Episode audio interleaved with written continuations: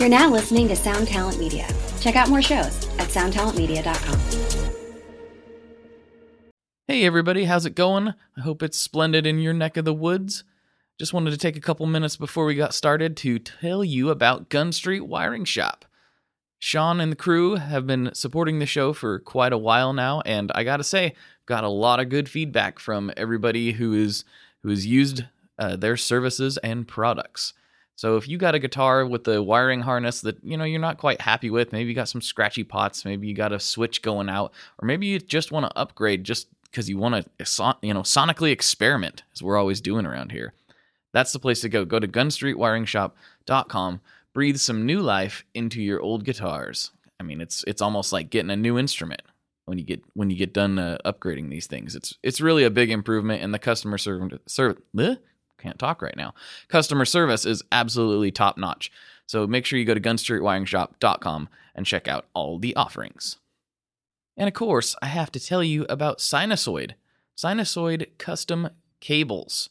Pro Audio Couture, they call themselves, out of Washington. So they're like Oregon's hat, where I live. They they are making the finest cables on the market, fully backed by a hundred year warranty, and they have this awesome custom cable builder on their website. So if you go to sinasoid.com, you'll see the custom cable builder where you can select the brand, you can select the uh, plugs like you know right angle straights neutrik whatever. You can select all that stuff. You can pick whether you have TechFlex or not. You can pick the color of TechFlex. Like you can pick everything that you could think to pick for a cable. You can do it in their custom cable builder. You can get exactly what you need delivered to your door with a 100 year warranty.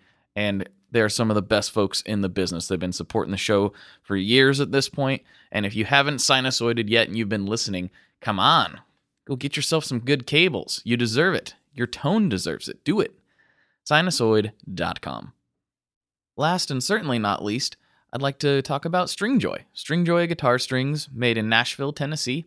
I actually had the opportunity to go down there and lend some of my redneck abilities in helping set up some new stuff last summer, I believe it was, and I got to witness the the process that goes on behind the scenes, and I was blown away at how labor intensive it is. I did, I really didn't know. Um, I've watched some videos from other companies, and I've I've seen how they do it, and the way Stringjoy does things down there is very extremely detail oriented. There's a lot that might slip through the cracks at a at a bigger company that never makes it out the door there and uh, they really really care and they're always constantly trying to improve. And so yeah people have asked me if they're if they're worth it but it's it's all i play. Um, and i know a lot of people have been very satisfied and you can get more gauges there than just about anywhere else. They they they, they can get a 90 you need a 90 for your electric guitar? If you need it they got it. So make sure and check it out. Their website's really easy to use and you can just click right through build your own custom set if you want or select from some of their pre-made sets, and boom, delivered right to your door with a super rock solid guarantee. If you're not happy with it, let them know. They'll make you happy one way or another. And that's that's what I love about all these companies that are sponsoring. They all have great guarantees. So if you want to try out something new, you want to squeeze out some new tone out of your instruments, there's an easy way to do it. Go to stringjoy.com, mess with some gauges, get crazy, get weird, and know that you're getting some of the best strings ever by people who truly, honestly, deeply care about the product and your experience. So go there, stringjoy.com, check them out today. Show them some love.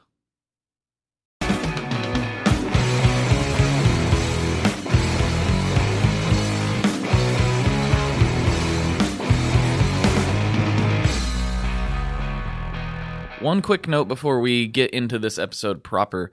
Um, if you're on the mailing list, you've already seen this, and uh, I've tried to make it known everywhere, especially if you're a new listener. This episode's audio is jacked up. So Adrian sounds wonderful, and I sound kind of weird.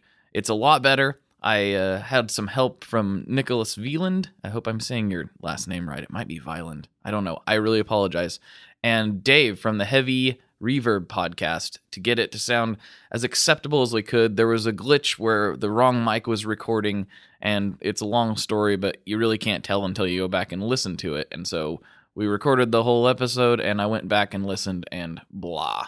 Okay, what are we gonna do with my my track. So we the, the conversation was so good, I didn't want to lose it, and we uh, we made managed to make it happen. So yeah, big shout out to those guys. But and also, if you're a new listener, this is not normally what I sound like. You know, I normally sound like this.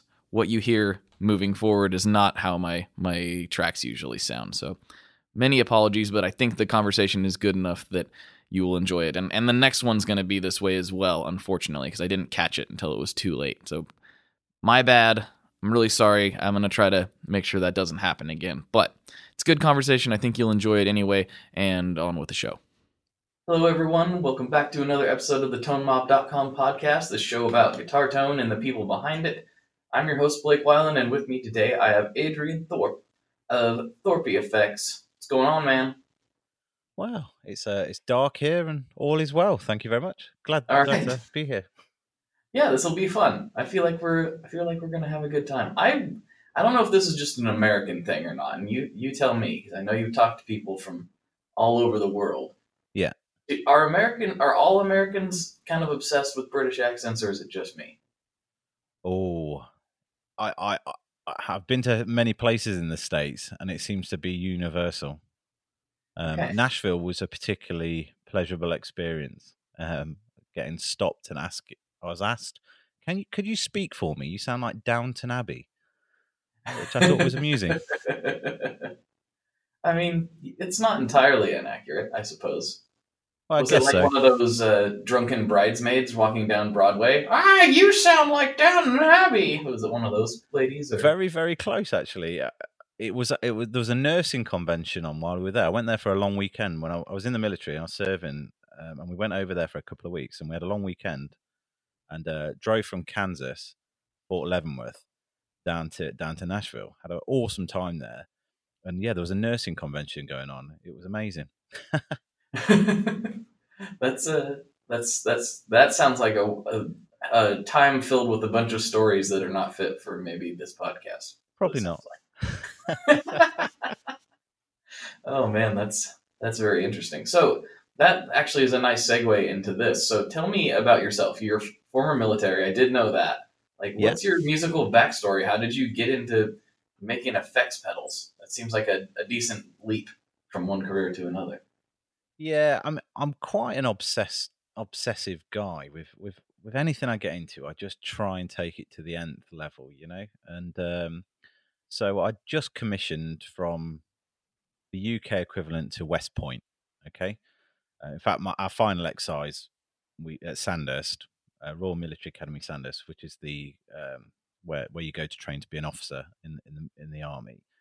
We'd just done our final exercise with some guys from West Point, and I was I found myself with a young troop of soldiers, and uh, in the evenings I also found myself with loads of free time. So you can do a few things. You can drink, you can go to the gym, uh, or you could do whatever. So I. Uh, I've done, I've done the yeah that last yeah. so I've done the gym. I, I, I did, a, did a bit of drinking, but it's, it's, never really suited me that much. And so uh, yeah, I I started to think and look at guitar electronics, and uh, yeah, I fell down this rabbit hole. It must have been a very big rabbit hole because I'm I'm fairly broad, and um, yeah, there you go. so I, I, I started obsessing about it, and uh, I started off with the same circuits probably everyone does. I, you know, my my my heroes were like Tony Iommi, Brian May, etc., Eric Clapton, and I was looking at what's make what makes their sound so cool, and it seemed to me from very limited research that it was a yeah it was a Dallas Rangemaster, and I looked into it. I thought, oh, there's about eight parts there. I, I probably could do that, and uh, I built my first one, and it did not work. So yeah, that was a oh. win. Um, and uh, anyway, I got it wrong. I got the positive ground, negative, you know, earth, all, all that. So I got it all wrong. And uh, anyway, fixed it, and then I was hooked from that point on. Absolutely hooked. Um, because I was running that through a Marshall combo amp, um, and it to me, despite my ham-fisted playing, it sounded great. And uh, yeah, so then I started looking at other circuits, you know, Fuzzface, Tube Screamer, Blues Breaker, lots of Drive and Dirt, you know, C2, and and the list became the most ridiculous thing possible. and I was building them in double digits for fun every week. Wow. So, you, but you didn't just start out with effects. I don't think. I imagine you were actually playing first. What uh, what made you pick up the guitar in in the first place? Uh, same thing, really. Bit of boredom. Um, I, I, I, had friends who were playing things like the, uh, you know, PlayStation. I think it was PlayStation One back then, PlayStation Two, and um, they were enjoying that. But for me, I, I I'm just not that way inclined. I'm also not particularly good at computer games, so I thought, well, what I can do is I, I can either learn a language or I can learn, learn a musical instrument. So I went with musical instrument because uh, uh, I thought it looked cool, you know. Um, and uh, yeah, electric guitar it was. It had to be. It makes sense. It makes sense. I mean, that is the coolest. It's not lie. Absolutely. I thought it was gonna, you know, I was married at the time, but uh, or just about to get married at the time, and uh, um, I thought, oh yeah, this will this will definitely. Uh, I'm I'm just talking rubbish. Obviously, increase my sex appeal, and uh, but but I thought it was cool. we all we all hope for that, right? And it just doesn't seem to. It's like it's it's almost like we're just not. It's not like we're all uh, cut out to be rock stars. It's weird. It's weird how only a, a, certain few that works for. Absolutely, I've got a face for a podcast or a radio, whichever way you want to say it. I can relate to that in a big way. That's why I do it. Like it's a no one ever encouraged me down the path of uh, you know modeling or anything like that. So I assume that's probably not just not in the cards for a guy like like me. So well, you know they say you know the camera adds ten pounds, and you know I was looking at myself at now and I was thinking, oh, there must have been about ten cameras on me. I, I, I, oh man, that's a, that's a lot of. You're a hundred pounds overweight. I've seen pictures of you. You look good. Like I don't know what you're talking about. I'm not that. I'm not that overweight, but uh, I could do, I could do with uh, trimming down back to my uh, fighting weight. That would be good. Yeah, I understand that for sure. So you started building all, all these effects. You started building them once a week. You or like several times a week. You were building a ton of pedals. Yeah. When when was like the light bulb moment that you thought, oh, maybe I could maybe I could sell some of these? Well, to be honest with you, that came out of necessity because you know, despite being relatively well paid in the military, um, you've only got so much funds. Um, and you can only spread it so far. So it, it became clear very quickly that having built up a stock of pedals of you know self builds, that to fund the next batch, I would need to sell them on, and so I just put them on eBay and things like that. Uh, and, and, just recoup the cost. Essentially, I wasn't looking to make any money. I just didn't want to lose any money. So my time was rated at zero, and uh, I got my money back and then just piled that into more parts. So I was looking at things like you know vintage germanium transistors and you know proper uh, carbon comp uh, resistors, etc. etc. And um, so it wasn't really so much a light bulb moment; it was more of a necessity. And, and, and bear in mind, I'm doing this on a properly amateur basis at that point. But when it started, I started to get repeat custom on eBay um, I then realised actually there's probably a probably a fairly healthy market for it. You know, I had people actually messaging me saying, "I've just bought this, love it. Could you build me one of these?" And then I started doing few custom uh, jobs for people, and you know, this was all going on while I've got a full time career. So uh, you know, I'm wor- I'm working hard at my career, and essentially, this is my evening work. Um, and it carried on for a little while, and then I, I had to go and do my trade training to become a EOD specialist, so bomb disposal. What? paused. Sorry, for real? You were oh, yeah, disposing yeah, yeah. of bombs? Yeah, we call it explosive ordnance disposal. So that was my trade. Uh, you know, in the UK, uh, my actual qualification at the end of it was ammunition technical officer. Okay, EOD. Okay. So, okay. We need to take just a brief moment and, and pivot a little bit because this is you know we talk about gear but we're we're also focused on the people and this just got really interesting for me really quickly uh, not that i wasn't already interested but you were disposing of bombs Yeah, well, not That's- just uh, That's not a thing that people. That's not a thing that most people do. Yeah, it's what I joined the military to do. Really, I mean, my my initial train of thought when I when I signed up to the military because I, I joined when I was fifteen. essentially- what you do is you I did a, a load of um, tests to be selected to go to a specific technical military college, um, and I wanted to become a pilot. I wanted to become a fast jet pilot, but my eyesight wasn't good enough, and so thereafter I thought, well, what can I do instead? Well, actually, what's exciting? Yeah, explosives seemed quite exciting, so I thought I'd uh, I'd get into that. So I did, and um, got selected. Went through all the tests, and then did all the training because it takes about eighteen months to do your basic your basic uh, EOD training um, in in the UK military. But it's not just counter terrorist stuff. It's um, logistic disposal, so getting rid of stacks of munitions that are out of date. It's uh, becoming a weapons specialist and understanding how things work. So my, my trade was quite varied, um, and it took a while to get qualified. That's crazy. What is the before we dive back into the pedals? What is the craziest situation that you found yourself in in that trade? Oh, blimey! It, very odd, really. I mean, I've been very close to explosions, like you know, felt the heat, felt felt the blast go over you, feel like you've been punched in the stomach, and uh, the reason that's crazy is because I really enjoyed it. Um, which doesn't make any sense, I know, but it was a massive rush, and I wasn't expecting that. You know, there was no fragmentation; it was just just a big blast, and uh, but it was a proper kick, and um, so on a personal level, that's probably the craziest because I, I I just wasn't expecting to react in that way. I I, I kind of enjoyed it. I got a rush out of it. Um, What was the situation surrounding that?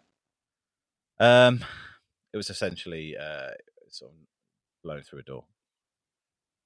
Oh, okay, gotcha. I mean, I imagine there's probably some things you can't elaborate on too much. Uh, I'm, I'm I'm being deliberately coy, but um, yeah. So there's certain things. I mean, I've done multi multi ton disposals. You know, uh, two kilometers away, and maybe not that far actually, a kilometer away, and you can see the blast wave coming towards you, and see a mushroom cloud uh, form. It's not a nuke, obviously, but you still get a mushroom cloud as a result of the amount of heat that's generated. I, I've I've had near misses. I, you know, being put on the spot here, it's uh, a bit bit odd with regards to trying to recall it. Um, uh, but I've been really lucky. You know, I, I, I've I've lost friends in the service um, doing this work, and so I am absolutely blessed that I have all my fingers, all my toes, and I have my family around me. Um, other people haven't been so lucky, so you know, yeah, I find it hard to answer if I'm honest. Yeah, okay, we won't talk about that anymore. I all right. understand. No, it's just uh, that was a that was a, a uh, I knew you had a military background, but that was a that was something I was not expecting coming. I had no idea it was that specifically. Yeah, no, I, I, I actually transferred down the route of uh, becoming a weapons specialist, sort of development. Uh, you, you, you have what we call staff jobs. So actually, you bounce in and out from an operational job to a staff job, and vice versa. And, it, and one gives you rest from the other. So I've did, I've done the operational jobs, and I've also done the staff jobs. And the staff jobs were where I got qualified to a, a higher level. So I went back and did two master's degrees uh, in explosives engineering and uh, battle space technology, and so they were to supplement my uh, undergraduate degree. Uh, I effectively became a subject matter expert in how weapons work, the chemistry behind it, and all of that sort of good caper. Wow, that's that is amazing. I you know I I know a little bit about firearms and the basic function and stuff, but not anything uh not anything beyond what your average soldier would know about. You know, um, so this is all kind of interesting, but probably the subject for a different podcast. So back to Yeah, guitar. I'm very fascinated. I really, really am. This is this is very intriguing to me. But seems like you're a bit overqualified for for the effects world in some ways. Well, do you know what? One of the things, the best things you can do as an engineer is actually look outside the narrow field that you're in for inspiration. Okay. So one of the benefits I have in developing military equipment um, and weaponry, etc., etc., is that I understand what needs to be done to a piece of equipment to have it work in high pressure situations. Okay. So Okay. if you're under fire from an enemy or, you know, blue on blue, whatever, um, you're being shot at, that is an extremely stressful situation to be in. And so, consequently, whatever you interface with, be it your rifle, be it the weapons, be it whatever, you really want them to be as simple as possible. Because when it comes down to it, your brain will not be as functioning as well as it ought because you're under stress, right? Of course. So, the stuff I helped bring into service, I always made sure it was functional, robust, and absolutely hit the key user requirements, right? So, what I've done is I've taken that knowledge and expertise, I've tried to apply it to guitar pedals. Now, they do different things for different reasons, but as you're if you're a live musician, or even if you're playing in your bedroom, often it's extremely stressful because you've got timings to keep. You know, you've got a crowd to please. You're struggling already with your instrument. So what you want from your guitar pedal is it to work, it to work regularly and uh, in a robust manner, and the interface between the pedal and you as a guitarist needs to be as simple as possible, but as powerful as possible. So I try and make my pack as much functionality into my pedals um, as uh, as is as is humanly possible, but with as minimal controls as possible. I see. I see that, and that does make a lot of sense. So you you're trying to squeeze the most out of the least, basically, and that that applies in both fields. Yeah, and you know, some pedals do it better than others. I mean, I've been really successful with the Team Medic. That is a really powerful pedal. It's a essentially a buffer booster EQ with more boost. Now it does a hell of a lot, and actually, it's only got five knobs and an internal switch if you need to switch the buffer on and off. But that sat at the end of your pedal board can do an astonishing amount to your guitar pedal board's overall tonality. Yeah, that makes that makes a ton of sense. What was what was some of your first? So I, personally, when I became first aware of your pedals, it was probably about the same time most Americans were aware of them, and that's when you were doing some stuff with Pro Guitar Shop, and I seen these crazy case designs, which you know they're not. It's not like nothing like that has been done before, but they're pretty unique, in, especially in this day and age of aluminum gray boxes which I'm not against at all. I just uh, you know was immediately drawn to the big shiny case that you do, you have for your pedals. What what was the thought process behind that, and how did that become kind of your signature? Okay, so I mean, we designed that for several reasons. Okay, first off, there was the engineering side of it. So you, I wanted the foot switch to pre- be presented to your foot. Loads of people have done a similar thing, tube screamers, etc. I think it's a great idea. Um, we wanted the knobs to be recessed so that you could not adjust the knobs accidentally uh, with your foot or when it's in your case. So essentially, to change the knobs, you've really got to get into the control cavity and, and, and have a conscious effort to change them. I've seen and repaired so many pedals where people have just kicked them off, like shattered the potentiometer and kicked it off the pedal. So the aim was to try and reduce that sort of uh, attrition rate. Um, we also put the jacks at the top and we put the DC jack at the top, which isn't, you know, it's not rocket science. Um, it just makes sense from a real estate perspective to have it all at the top because you know what? You can fit more pedals side by side. Um, then finally, you know, we put the, the side guards up the side again, just protect the knobs on, on that on that part. So um, from from left and right. And realistically, you know, there is also the element that it's a crowded pedal market. So we do these things for an engineering perspective, but you people eat with their eyes. You look at something, and if it's attractive to you, it then draws your attention towards it, and you have a, a you know a more fascinating look at it. And so there was an element of wanting to stand apart from the crowd, and so going that extra mile to consciously do that. and that's why we look our pedals look the same the way they are now. Um, the only error I made was going for stainless steel, polished stainless steel, which looks amazing. The etching process is done with a really high powered laser that's dialed right down. And then uh, the only problem with that is I can't photo the things for damp because it's really hard to do.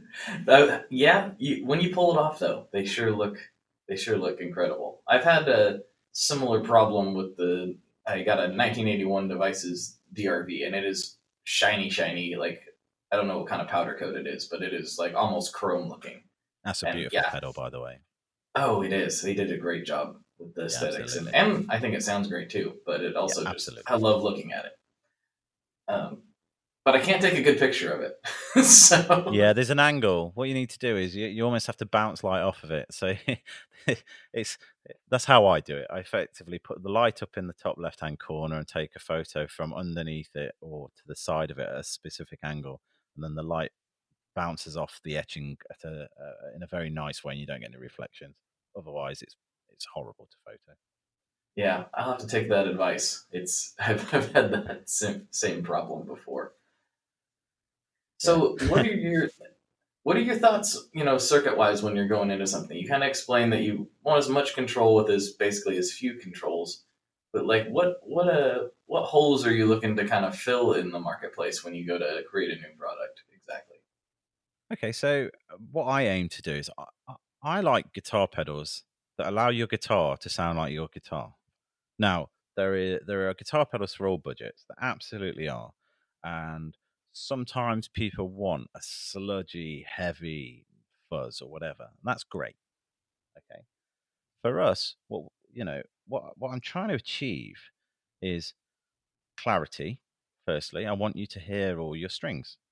You know, if you're holding down a chord and you strum the chord, I want you to be able to hear what you're doing. Um, and, I'm not talking shrill treble. I, I'm I'm talking just it's present. You can hear it. You can hear what you're doing. Um, I also, you know, I, I I want the noise floor to be as low as possible, ideally, because noise is essentially detracting from the signal, and if you can have it removed, uh, you know, who wouldn't want that? So that's what we try and achieve there. Um, and yeah, if you're playing a Telecaster, it should sound like a Telecaster. If you're playing a Les Paul, it should sound like a Les Paul. And I try um, and design a pedal to fit as many guitar types, pickup types as possible.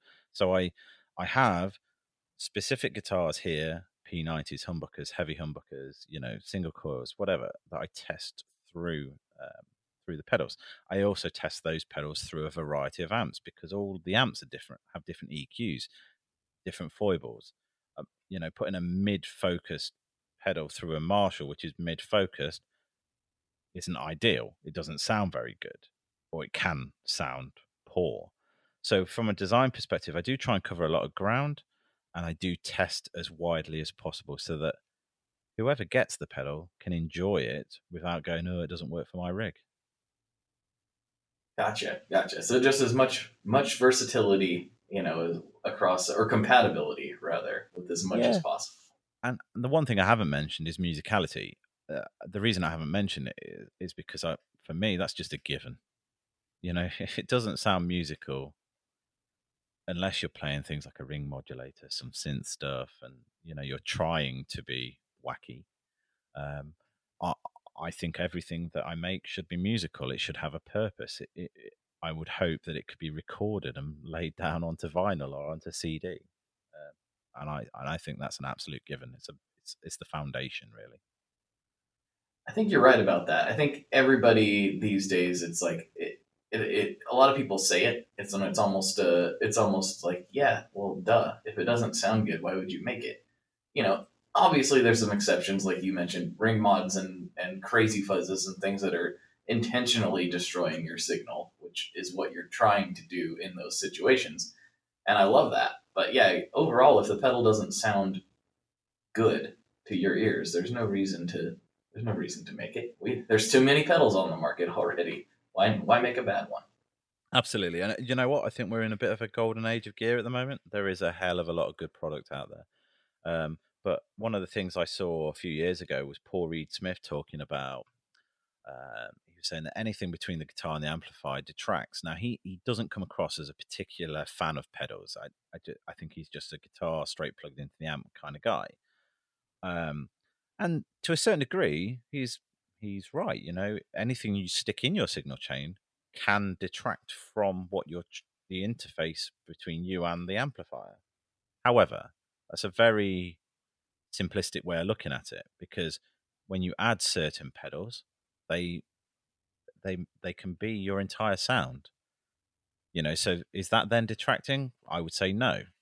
If you're using a pedal platform amplifier, then having good quality pedals and a variety of them is an absolute must. Yeah, I I've heard his theory before, and and the first time he actually explained it to me at my first NAMM. We did a, a video together with the Ryan from 60 Cycle Hum and I went up and, and talked to him for a little bit.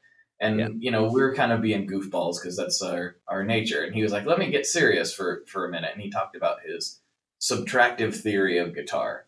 And Yeah. on one hand, it, it does make a lot of sense. He's basically saying a guitar is, you know, you know, it's basically that I'm probably butchering how he said it. He probably said it a lot more eloquently than this, but basically the guitar is like the strings and the pickups and anything else that kind of gets uh, you know that is added to the guitar be it a, a tremolo or different circuits or he said it's actually not adding to it it's subtracting from the original sound and i and i do understand that like he's like what he's getting at but i also i, I agree with you in that like yeah like but you can't like what if the edge didn't have any pedals when he played what would he sound like you know it Well, wouldn't work He'd sound blunt, wouldn't he?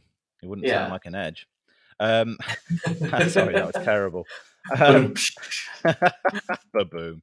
Um, Hash- yeah, yeah, hashtag dad jokes yeah. Oh, oh, don't. I'm terrible for them. Um, but then, then there's the other side of it. You know, if you take his pure subtractive theory on, on board and you go, okay, great, um, it is subtracting, but if you look at, say, uh, a car's a perfect example of this. Uh, slightly off topic, so forgive me. You go, all right, you've got a car, it can do 150 miles an hour, all right, and if you look at it under that that light, you go, yeah, 150 miles an hour. I'm really happy. My car's perfect, but your car can't go around corners very very well. So you stick a spoiler on it. Now the spoiler provides downforce and pins the car to the floor. Now your top speed drops from 150 miles an hour to 140 miles an hour because it just has to because you're effectively robbing um, some of the aerodynamic um, s- let's call it slickness. You know, the, the airflow over the car is is, Right. is is interrupted. However, You're, you're trading aerodynamics for downforce, basically. you are, and then your car performs better around corners. Now, if you look at that in the pedal world, you're plugging a very nice guitar into a very clean amp, and essentially you sound good, clean. But you want to rock, that's not going to sound good. You need harmonics, you, you need a mix, you need distortion. You it needs to feel liquid under your fingers. Guess what? Either crank the amp up and make it filthy as you like, or put a pedal in the way and do that through a pedal so that you've got a variety of tones at your feet.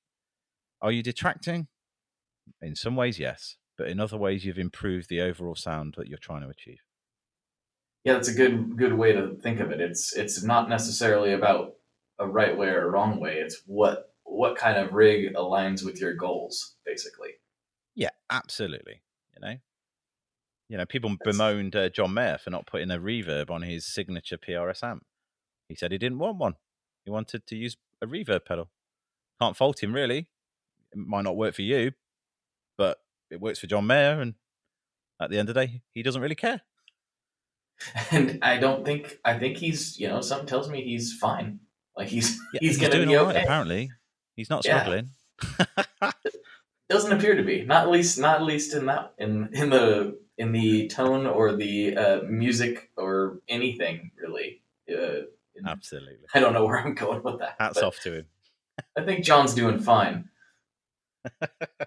Apologies to Joe Branton for us talking about John Mayer, but uh, Oh dear, We did you get upset? but uh, this is a nice segue though. So artists, you know, we we brought up a couple artists here. Who are some people that you listen to and have inspired you over the years? Oh, blimey, it varies. I'm, I'm really eclectic with what I listen to. I, I, I my, music tastes are as such. Music has to move me, um, and I don't mean physically, but it uh, sometimes emotionally it has to move me. So, you know, I grew up listening to music of the '60s because my dad was always listening to music of the 60s. Now, I actually know a lot of those songs. I couldn't tell you who sung them, and I couldn't tell you, you know, when it was released, but I could hum along to that tune and, and, and tell you the lyrics because it was just subconsciously pounded into my psyche. Um, however, when I hit teenage years and wanted to uh, find my own way musically, the things I was listening to were things like Nirvana, um, you know, heavy metal of every single genre, um, uh, and that sort of thing. But if it's if it's rock, eighties rock, eighties metal, that's absolutely what I listen to in the car when I want to drive fast. Like hair metal and things, uh, things of that nature. Yeah, you know, Eddie Van Halen, Pantera, Motley Crue, you name them. I dig it. I absolutely adore Motley Crue. Oh, really? Now, this is Yeah. this is a, this is interesting. Well, and also a very uh, strange, um, a strange timing because I just seen a, a video of of Motley Crue performing recently. Uh, I don't know if you've seen this video or not, but you know, it was it was not the crew of old. Unfortunately, it was uh, it was a bit rough. yeah, so I saw them performing at Download, which is a big metal festival over here. It used to be called Monsters of Rock, and uh, you know what? It sounded great. They didn't have as much energy as they they did in the eighties, but you know, considering everything that mm. they've been through, they're lucky to be alive.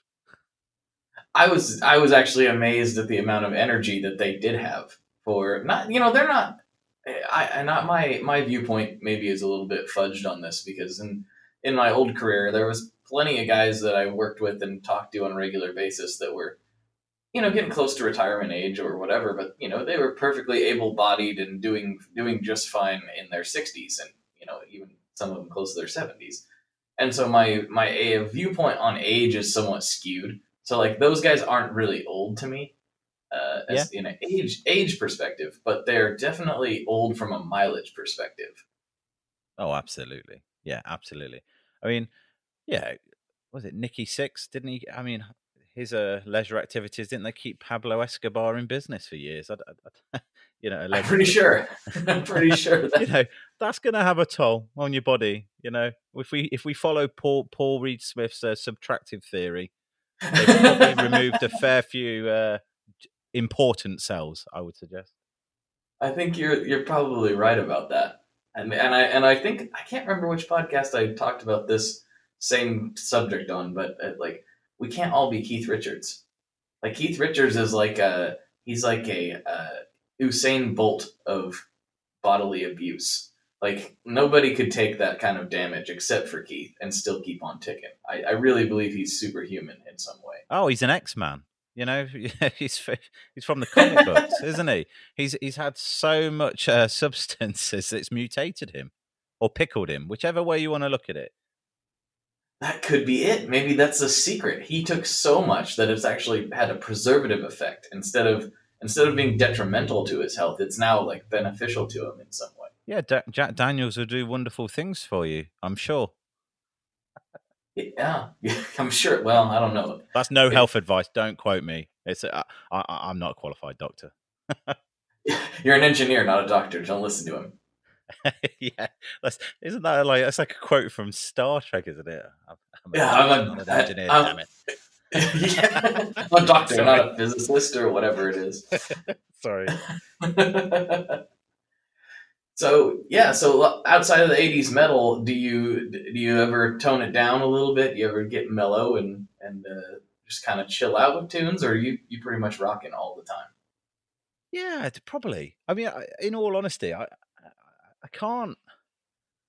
I like Blur and things like that, and I like you know the '90s indie scene can be pretty cool. I quite like Nirvana. I quite like that that sort of thing. I'm going to see Alice in Chains, um, pretty soon. But then on the flip side, on my birthday, I'm going to go and see Rammstein.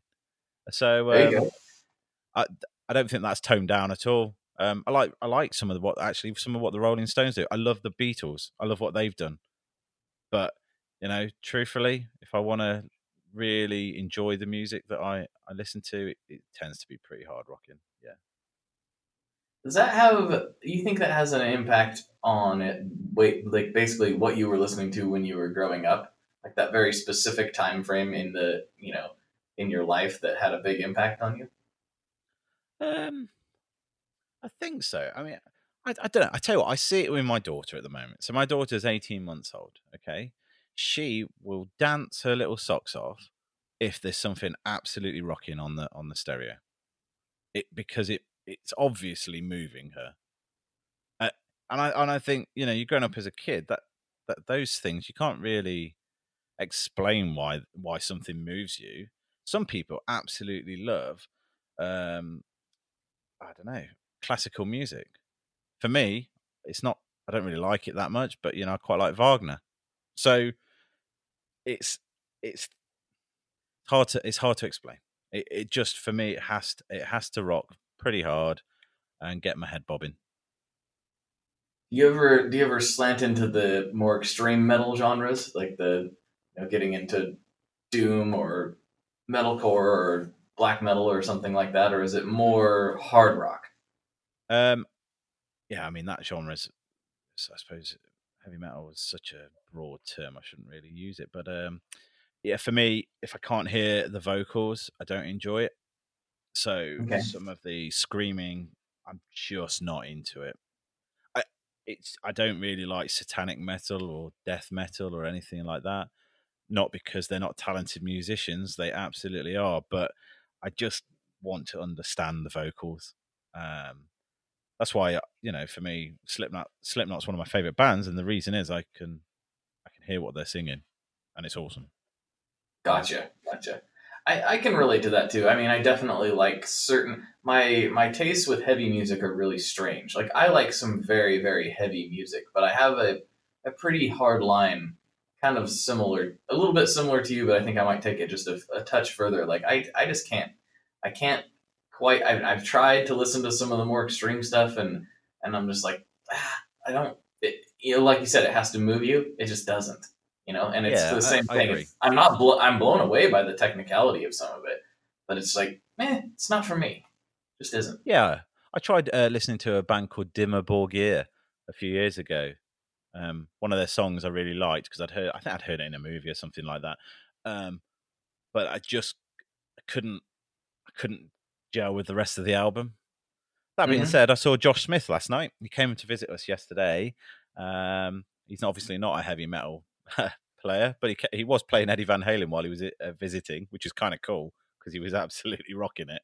Um, but you know, he's he's very much a blues blues rock guy, and he's phenomenal. And his He's a playing monster. abs- it- uh, his, his playing absolutely moves me, just because I am astonished how he can do it. I'm astonished with his tone, and he's a super nice guy. So I think there's a you know there's a, a bit of a bit of a fanboy thing there from my perspective. yeah he's he's great. I've i've got to catch him a couple times here and there at NAMM and various things. That guy that guy can he can really play. Like it's it's it's kind of mind-bending sometimes to watch him. Like oh man almost makes you want to just hang it up you know? Just Oh, like no, absolutely, i guess i'm done yeah, I'm not sure. I think he plays like 14s or something like that. I mean, it's they're like pylons. So I feel like a child handing over my guitar to him. Yeah, it's got tens on it. Probably going to suck for you. Um, but, and he still plays it better than me. I might as well set fire to that guitar. It's never going to sound as good. it's a weird line, right, in between like who is um, who really inspires you as a musician when you watch them, versus them also crushing your soul because you know that you're never going to be able to to reach that level. I found that like it's such a strange, it's a strange combination of inspiration and just heartbreak watching some Yeah. of these guys. I mean, the, the real answer is, you know, uh, you've you've got to take it on the chin because ultimately, if you practice as much as they did, you might get closer. So really, with with whenever we watch these people and go, oh blimey, there's obviously genetic freaks and natural talent as part of that. But if you put that, you know, that ten thousand hour theory, if you sat down and focused entirely on what they're trying to do and or what you're trying to do, you could probably get quite close. I'd love to be, you know, I'd love to have the uh, the finances just to quit doing what I, I I'm doing and uh, yeah, just sit there and practice for ten thousand hours straight. See how that goes. Man, that uh, that is true. There's a there's there is the level of practice that some goes, but then like you said, you mentioned genetic freak, and in the guitar world, my mind instantly went to Paul Gilbert and his massive fingers. And Yeah. uh, I'm like, I couldn't spread that far. Like, oh, you just do this chord. I'm like, no, because my fingers are half as long as yours, and I cannot reach that far. So I mean, yeah, absolutely. I mean, has he? I mean, has he got an extra set of joints? I'm not sure. I, they, it looks like it. I've seen him. I've seen him live, and he's he's a super nice guy as well. But God, it's scary watching him. Uh, You know, you're It like, is. how? But then, you know, have you ever seen Django Reinhardt play? Well, obviously not now, but uh, you know, see videos of him playing. hmm That's So true. he's a gypsy jazzer, isn't he? And he's got, you know, he's got a problem with one of his hands. He can play better than you know ninety percent of guitarists, and he's using two fingers. It's crazy. That is a very, very good point. If you you want it bad enough, you you'll overcome it. And then there's that guy that that you see videos of uh, once in a while, and I, have actually watched him at NAMM. The guy who um, I, I forget his name. I really wish I could remember it right now. But he he plays with his feet. He doesn't have Yeah. arms, That's, and he's a better guitar player with his feet than I am with my arms. So yeah, you're right. There's a good there's a good point about just putting in the time. that's. I mean, I, I often find that absolutely bonkers. I have seen videos of him, but you know, power to him though. But yeah, it's he's not just good for someone who's playing their feet. He's good per se. You know, that's it. You are that good on on your instrument, regardless of how you're playing it. Bonkers. Totally, totally. Yep, it's a it's an interesting interesting instrument for sure, in that it's it's fairly adaptable if you really if you really want to. It's a it's a very it's it, it's hard to do that with other instruments. You know what I mean? It's it's I think it's just kind of the it's also I don't know. I feel like guitar breeds a certain amount of intense passion in people. So intense that they'll like, you know, leave decent jobs in the military to start guitar pedal companies and things like that. Yeah, well, there's no accounting for idiocy, is there? I'm Yeah. joking. well, I, I can relate. I, I left the petroleum industry to, tr- to be working in the guitar field, so you know we're just above a couple of idiots over here. it's uh, th- there's more. I mean, there's more to it than uh, you know, th- giving up a good job. It's it has to be a lifestyle choice. I, I think you know I'm a lot happier now. Even though I loved what I was doing, I'm a lot happier now. I'm a lot less stressed on the whole. Um, and I just, you know, I have to pinch myself sometimes because I think, well, actually, yeah, it, this is cool. You know, being in California in January. Have you ever been in the UK in January?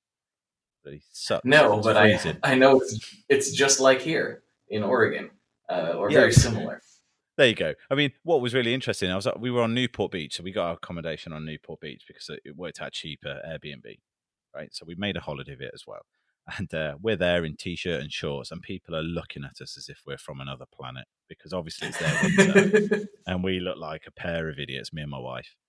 Um, but hey, I, I, I managed to get a little bit of color in my skin uh, rather than being a pasty Brit. It was great. I I also rock the shorts and the t-shirt that NAMM, and I actually felt like you know I'm like you know what it's actually a little bit too warm for me right now, just a touch for my Pacific Northwest self. I don't know if you've ever been. storm. Uh, yes, I need some rain. Why isn't it raining right now? It's January. It's supposed to be raining. Um, but so one thing we didn't really we didn't really touch on that I meant to is what at what point did it was it obvious to you that it was like okay I'm gonna try this thing full time and you know I, you worked a long uh, excuse me you worked a long time and, and put in a lot of work and effort in your in your other career when was it apparent to you that it was time to leave that behind Okay, so uh, you know the, the the company was set up. Um, just trying to think now.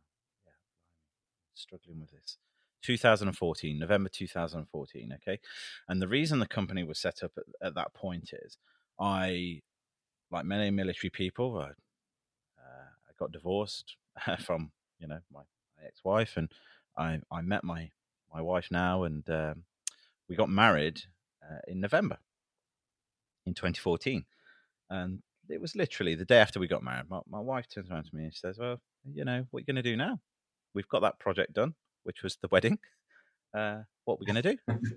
and because my wife's great, she she saw it as a big party. She was like, "Yeah, we're going to have a great time." So uh, the wedding was done, and she goes, "Why don't you do what you've always wanted to do? Launch the pedal company you were going to launch few years ago." And uh, I didn't really have an answer for her apart from, "Yeah, yeah, cool. That sounds like a good idea. Let's do it." And um, so me and my wife went into partnership uh, in the marriage, and we went into partnership with a company. And so it was 2014 when we decided we were going to do it properly. And from November 2014, we worked through till April the 1st because we thought that'd be funny to sell our first product on April the 1st in, in 2015, which was the Gunshot Overdrive.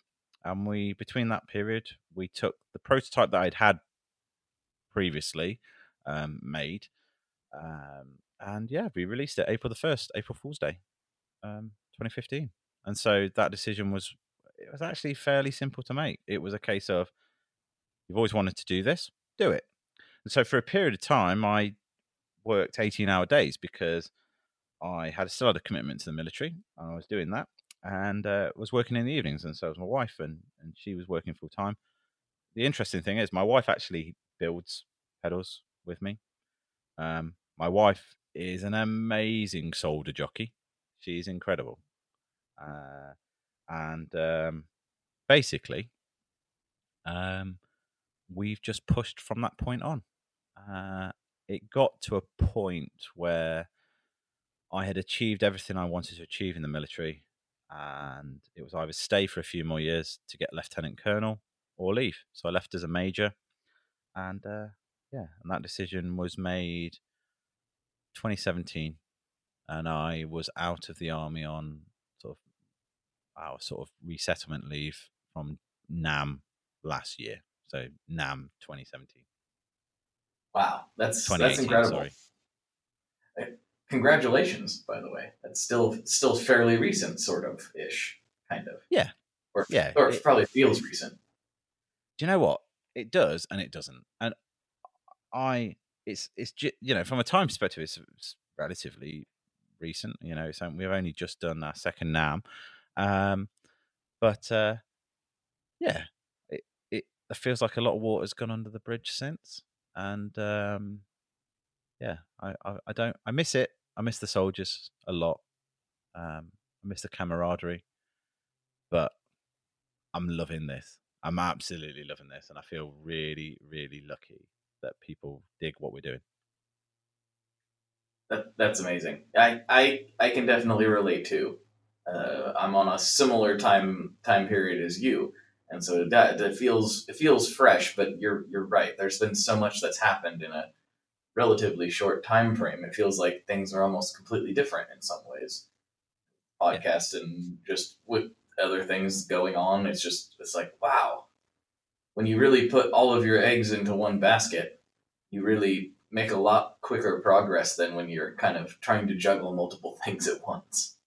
Yeah, absolutely. I mean, I think we're doing uh, we're, as we're a lot more focused now. We've got the ability to release pedals faster, um, or at least release more complex pedals, and and, and you're certainly going to see that from us. Um, I mean, we we released our first analog chorus um, at this last NAMM, and that's you know it's a complex pedal. It's, it's designed from the ground up uh, to achieve a load of goals, uh, but that took a lot of effort, and uh, and I wouldn't have been able to do that and juggle um, another job as well because that was just so full on, and it went right down to the wire actually getting it ready for NAMM. Um, but uh, yeah, really happy with it. Hi, that's exactly where I wanted to go next. I wanted to talk to you about that and what it was like bringing that thing to life and, and kind of the backstory behind that whole chorus pedal because I feel like there's a lot there that people don't know. Okay, so um, I'm not sure if people are aware, but I'm really good mates with a guy called Dan Coggins, and he's from Love Tone, um, or was formerly of Love Tone pedals. Okay, he then had another brand called Dinosaural, but the Love Tone pedals, you'll see them on Reverb, and you know things like the Wobulator, the Meatball, cheese, big cheese, um, etc. etc. And they're all really collectible. Some of them, like the Flange with No Name, goes for like two thousand dollars, and they were probably one of the first boutique pedal companies um, back in the 1990s when pedals really started to take off. Um, you know, everyone from Bob Ross, Metallica, you know, all the all all the big bands, Radiohead, etc., all use those pedals. Now, Dan became a friend um, because we live geographically relatively close. You know, um, I bought one of his pedals because I'm still a pedal geek. Just because I design doesn't mean I don't buy pedals. And uh, we went and had a beer, as you do. A nice beer in a summer, uh, uh, in the in the summer in a pub car, uh, pub car pub garden, and um, yeah, we got chatting, and uh, the relationship sort of developed from there. And so, fast forward, um, me and Dan decided that we're gonna we're gonna do some modulation. We're gonna do some stuff that's not been done. It's analog, um, because we think there's more to come from the analog realm. You know, everyone's doing digital at the moment, and they're and they're absolutely killing it. There's some amazing stuff being developed, and we think there's still more to be developed from an analog perspective, and that's why the chorus was developed. So, um, excuse me. Um, what we set out to achieve was to meet a certain amount of touchstone tonal um, positions, so to speak. So, big fan of the Boss CE1, big fan of the Boss CE2, big fan of Electro Harmonix uh, chorus. Um, you know, really big fan of the, the, big Space Echo units, the 301, the chorus on that, the uh, mm-hmm. Dimension mm-hmm. chorus. Massive fan of the Leslie thing. Um, but also like the grittier chorus types and sounds. And so the the deep Oggin um, was designed to have a very specific preamp to respond to your guitar, to have enough boost on tap to get really quite gritty and dirty into your amplifier, which is you know unusual from a chorus. Has enough range in both speed and depth to do everything from a subtle shimmer to a crazy warble like a laser. Um, it's also a vibrato, so the blend mode, hundred percent wet, um, and you're into vibrato mode, and there and, and there are many shades of uh, chorus within there. Pretty much, it's a chorus for chorus lovers. You you know, uh, and we're quite proud of it because it was a lot of work. I've heard I've heard from one source, our our mutual friend uh, Mikey Mikey Demus, who was also on yeah. the podcast a little ways back. If you guys haven't checked that out yet, it was great. He is not, at least according to what he told me, he's not he's not normally a chorus fan, and he loved this thing, which is also a good a good note. Yeah, absolutely. I mean, that's happened to us before actually not not necessarily with mikey but with other people. We've gone we've had a lot of uh, feedback from people about uh, say the fallout cloud formerly called the mushroom cloud and we also had feedback from people with regards to the veteran and they, they the feedback generally goes like this i'm not usually a fuzz fan. That sounds amazing. I really want one. Uh, why why do i like this fuzz and i don't like others? And you know it's different flavors different strokes different folks. Um, but we've had that quite a lot. I'm not usually a fan of, but I like yours. How are you doing it? And the chorus, Mikey was a bit shocked because he, he, he's he's plugged in. He was like, "I'm not going to like this." It was, it was literally was I don't really like chorus. And then uh, carried on playing, carried on playing, carried on playing. I was like, "Oh, oh, you do like it? That's great." Uh, quite, pr- quite proud of that moment, if I'm honest. That's phenomenal. That's that's uh, that's the goal, right? When you you've you've uh, delivered somebody some inspiration that they weren't expecting. That's that's always a, a good feeling. Yeah, it's that sort of thing that you need to to motivate you to do the next thing. You know, when when you're finding it hard and you're wondering why your circuit's not working properly as you wanted it to and you'd planned it to work, it's those moments when you finalize the product and properly good players are playing through them, um, that it just brings a smile to your face. You know, absolutely, it's a real sense of accomplishment. On that same kind of note, what is the coolest thing that you've experienced as a result of running this company? oh, that's kind of cool. Um, you know what? As a bit of a Blur fan, going out for dinner with with Graham Coxon from Blur It was really surreal. Him and Andy, Yeah. him and Andy from Reverb. So I've been at, I've had dinner with Graham a few times now, which I've been really lucky because he's such a nice guy. Um, and anyway, went out in in the UK for a curry, uh, Indian, and that was amazing. He's such he was he was really funny. He's a good good guy. And then in NAMM, I got invited by Andy of Reverb, formerly Pro Guitar Show. He said, "Oh, Graham, Graham's come come to the show. Would you like to go out for dinner?" I was like, "Yeah, absolutely. I'd love to." So I took my wife. We had a great time, and um, yeah, it was just a very surreal experience because this guy has had worldwide success with a worldwide, uh, you know, high high quality band. You know, uh, Mhm. he uses my pedals, and it, it's just cool. And uh, but the funniest thing that came off the back of that is the very next day went to the Pedal Builders Guild, uh, not Yes. Pedal Builders Guild, but you know the Pedal Builders sort of. Is it called the guild? But anyway, it was it was a, it was the bowling It- alley. it's- Um, The bowling alley, yeah, the Pedal Builders Summit, I think, is what they have called it in the past. that's it. I made it sound too posh there, didn't I? Um, Yeah, yeah, we're just we're just a bunch of guys at a bowling alley. Let's be honest. yeah, it was cool. You know, really nice of the guys to organise that for for everyone, and it's a it's a real sign of the camaraderie that's in the industry. But Andy came to that that night, and um, and it, what was really funny was so was Graham. Graham Coxon was there with it, and he you know we obviously he recognised us and we said hello and had a good chat and had a good time. But there was the amount of people who were saying oh, could, you- could you just take a photo of me and Andy? So they're saying that to Graham Coxon, who is a legitimate rock star. right? Yeah. I mean, Andy will confirm this because this gen, and they go, "Oh, can you just take a photo of uh, of uh, yeah, of, of me and Andy." Yeah, yeah, no dramas. He's such a nice That guy. is He just- It was. It amused me.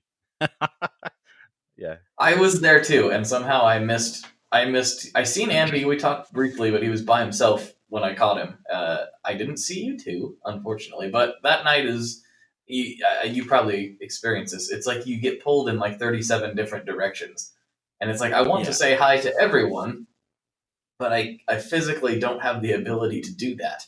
Like I I need more of me to actually say hi to all of these people that you know you get to spend you know for me for instance i spend hours and hours doing this all year talking to people in depth and going you know picking their brains and whatever and then uh, which is awesome. But then i kind of you know i want to say hi and and uh, put my you know shake their hand and uh, you know you know just it's different when you're in person than the, than digitally and you know you, you always leave NAMM or at least i always leave NAMM going ah i missed that person ah i missed that person too ah and uh, Yeah, absolutely. yeah I mean, I'm a little bit upset that I missed Graham Coxon, to be perfectly honest.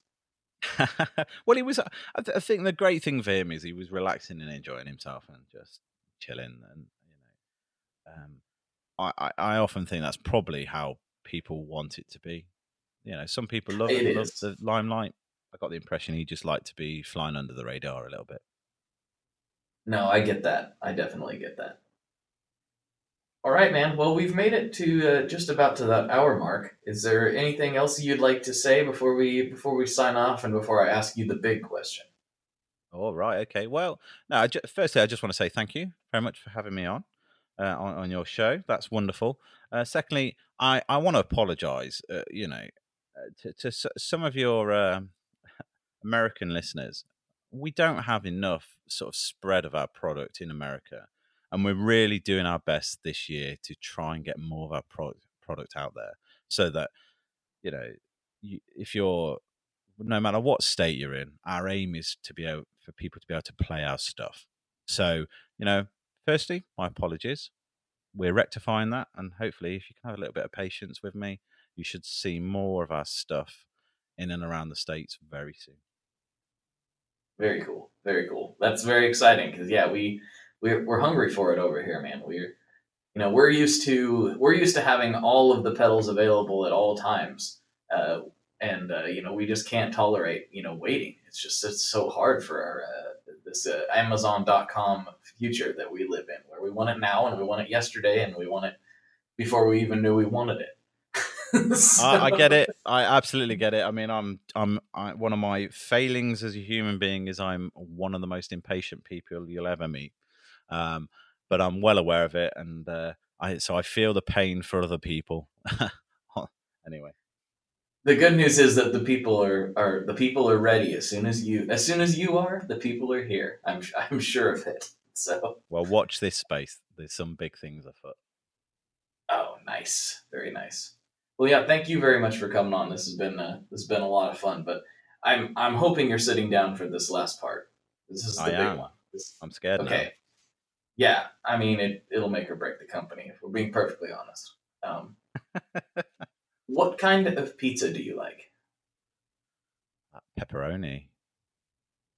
Straight up pepperoni. Uh, pepperoni, absolutely. I mean, we don't have a lot of choice of pizza over here. I mean, you've got all these deep dish fangled things actually, there is one pizza over here that you don't get in the states. Do you know what uh, doner kebab is? No, I don't. Um, okay, so it it looks like um, it's like a Turkish uh, meat on a spit vertically, and then you shave it, and it, it's it's it's uh, it's lamb meat, um, and it goes mm. into a pita bread. Um, I, I, think you might call it shawarma. I, I, I think that's okay. the American uh, American thing. Well, that meat on a pizza is available in the UK, and it's probably the best pizza you could ever get, and it's also the most unhealthy pizza you can get. That sounds delightful. That sounds like yeah, so all kinds of my business. If you ever come over here, uh, come and see me. I'll sort you out. We'll, we'll order one, and you can uh, you can go back with clogged arteries. that I mean, if they're not done by now, then I don't think that piece will do it. But I'm very excited to try that. That sounds awesome. Wicked. so good. Well, yeah, thank you, thank you so much for coming on. This was a this was a ton of fun. Yeah, thank you. I've really enjoyed myself. Thank you very much. Yeah. Right. I'll wrap this thing up. So, for Adrian, this is Blake, and as always, folks, good luck and good tones.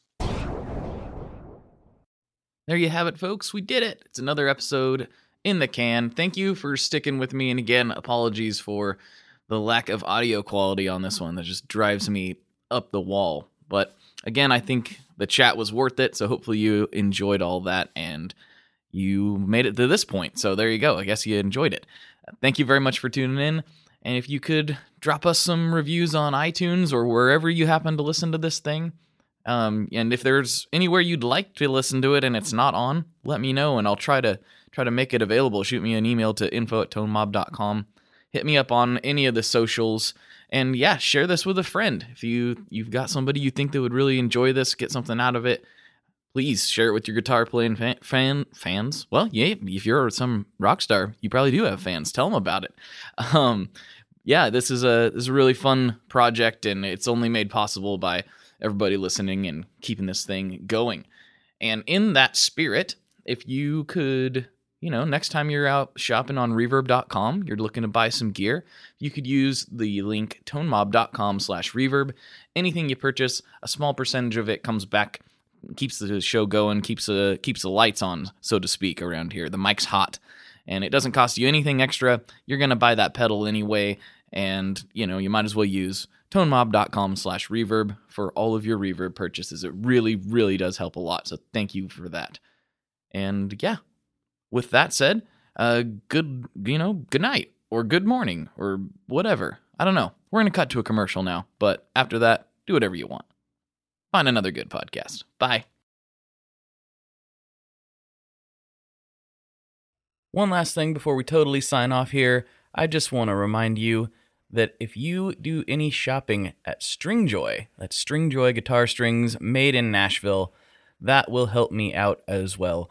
As I've said for years, I'm heavily involved in that company, and I really do think they're making the best products on the market. So if you would like to try custom strings, go to tonemob.com slash stringjoy and check them out today. I seriously, seriously, seriously love what the team down there is doing. I help them out with all kinds of things. And By you supporting them, you are also supporting me as well. And hey, you need some strings, so why not get some custom strings just for your guitar and playing style?